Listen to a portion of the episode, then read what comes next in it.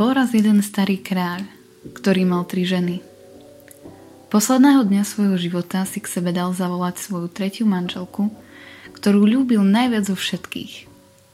Spýtal sa jej, či ho miluje natoľko, že by s ním umrela. Tretia manželka sa len na ňo pozrela a povedala mu, že ho síce miluje, ale po jeho smrti si chce nájsť nového manžela a znovu sa vydať. Zarazený kráľ si teda zavolal svoju druhú manželku, ktorú tiež veľmi ľúbil a opýtal sa jej, či ho miluje natoľko, že by s ním umrela. Druhá manželka si utrela zaslzené oči a povedala mu, že ho síce veľmi ľúbi, lenže ešte nechce zomrieť. Ale, že mu vystorí honosný pohreb a bude ho oplakávať ešte niekoľko mesiacov. Kráľ zo strachu, že umrie sám, si k sebe nakoniec zavolal svoju prvú manželku, o ktorú sa najmenej staral a zároveň ju miloval najmenej zo všetkých troch. A spýtal sa jej, či ho miluje natoľko, že by s ním umrela. Prvá manželka sa usmiala, chytila mu ruku a povedala mu, že ho miluje natoľko, že jej bude potešením s ním umrieť. Čo vlastne tento príbeh znamená?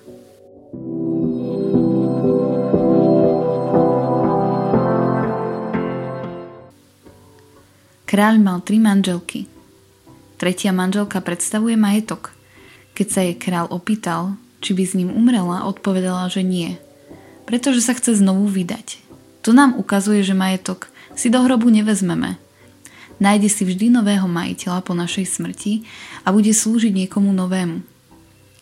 Peniaze sú len forma energie, ktorá nám nikdy nebude patriť a vždy bude v pohybe.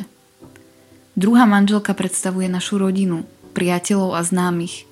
Keď sa král opýtal druhej manželky, či by s ním umrela, manželka odpovedala nie. Ale povedala mu, že po jeho smrti mu vystrojí honosný pohreb a bude ho oplakávať ešte niekoľko mesiacov. Priateľov, rodinu, frajerov, frajerky si takisto do hrobu nevezmeme. No aj tak veľakrát na nich lípneme a pasujeme ich ako zmysel nášho bytia.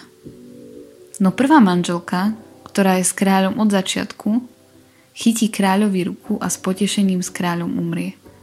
Prvá manželka predstavuje naše vnútro, naše bytie, našu dušu, o ktorú sa najmenej staráme a najmenej ju vidíme.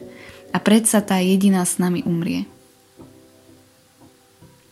Žijeme rýchly, uponáhlaný život. Veľakrát sa naháňame za vecami, ktoré si myslíme, že sú pre nás podstatné. No až väčšinou nesko, neskoro nám dôjde, že ani nevieme, za čím sme sa naháňali, keďže sa necítime dlhotrvajúco šťastnejší. Myslíme si, že ak sa obklopíme majetkom, peniazmi a obrovským množstvom priateľov, takže sa budeme cítiť lepšie. No nikdy to tak dlhotrvajúco nebude. Pretože nebudeme vedieť utíšiť to prázdno, ktoré v nás bude kričať. Ľudia prídu a odídu. Takisto aj majetok. No jediná vec, čo v živote máš, si navždy ty sám, tak si dovoľ byť na tom prvom mieste. Inak sa vždy budeš za niečím hnať, no pritom sa len ženieš za pozornosťou, ktorú sám sebe nedávaš. Opýtaj sa sám seba, či sa naozaj miluješ taký, aký si. A či naozaj akceptuješ všetky svoje chyby. A či naozaj žiješ šťastný život. Volám sa Eva Mám 21 rokov a študujem umenie.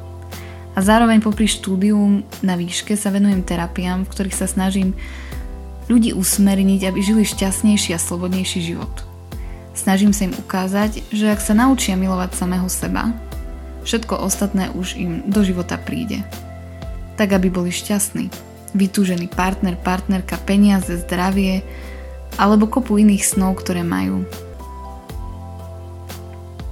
No vždy musí človek začať od seba. Pretože druhých ľudí v živote nevieme zmeniť. Iba sami seba.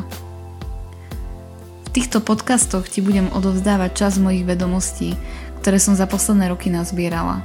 Tak ak ťa to zaujíma, alebo ťa to zaujalo, dúfam, že si ma zapneš aj na budúce a prajem ti príjemné počúvanie.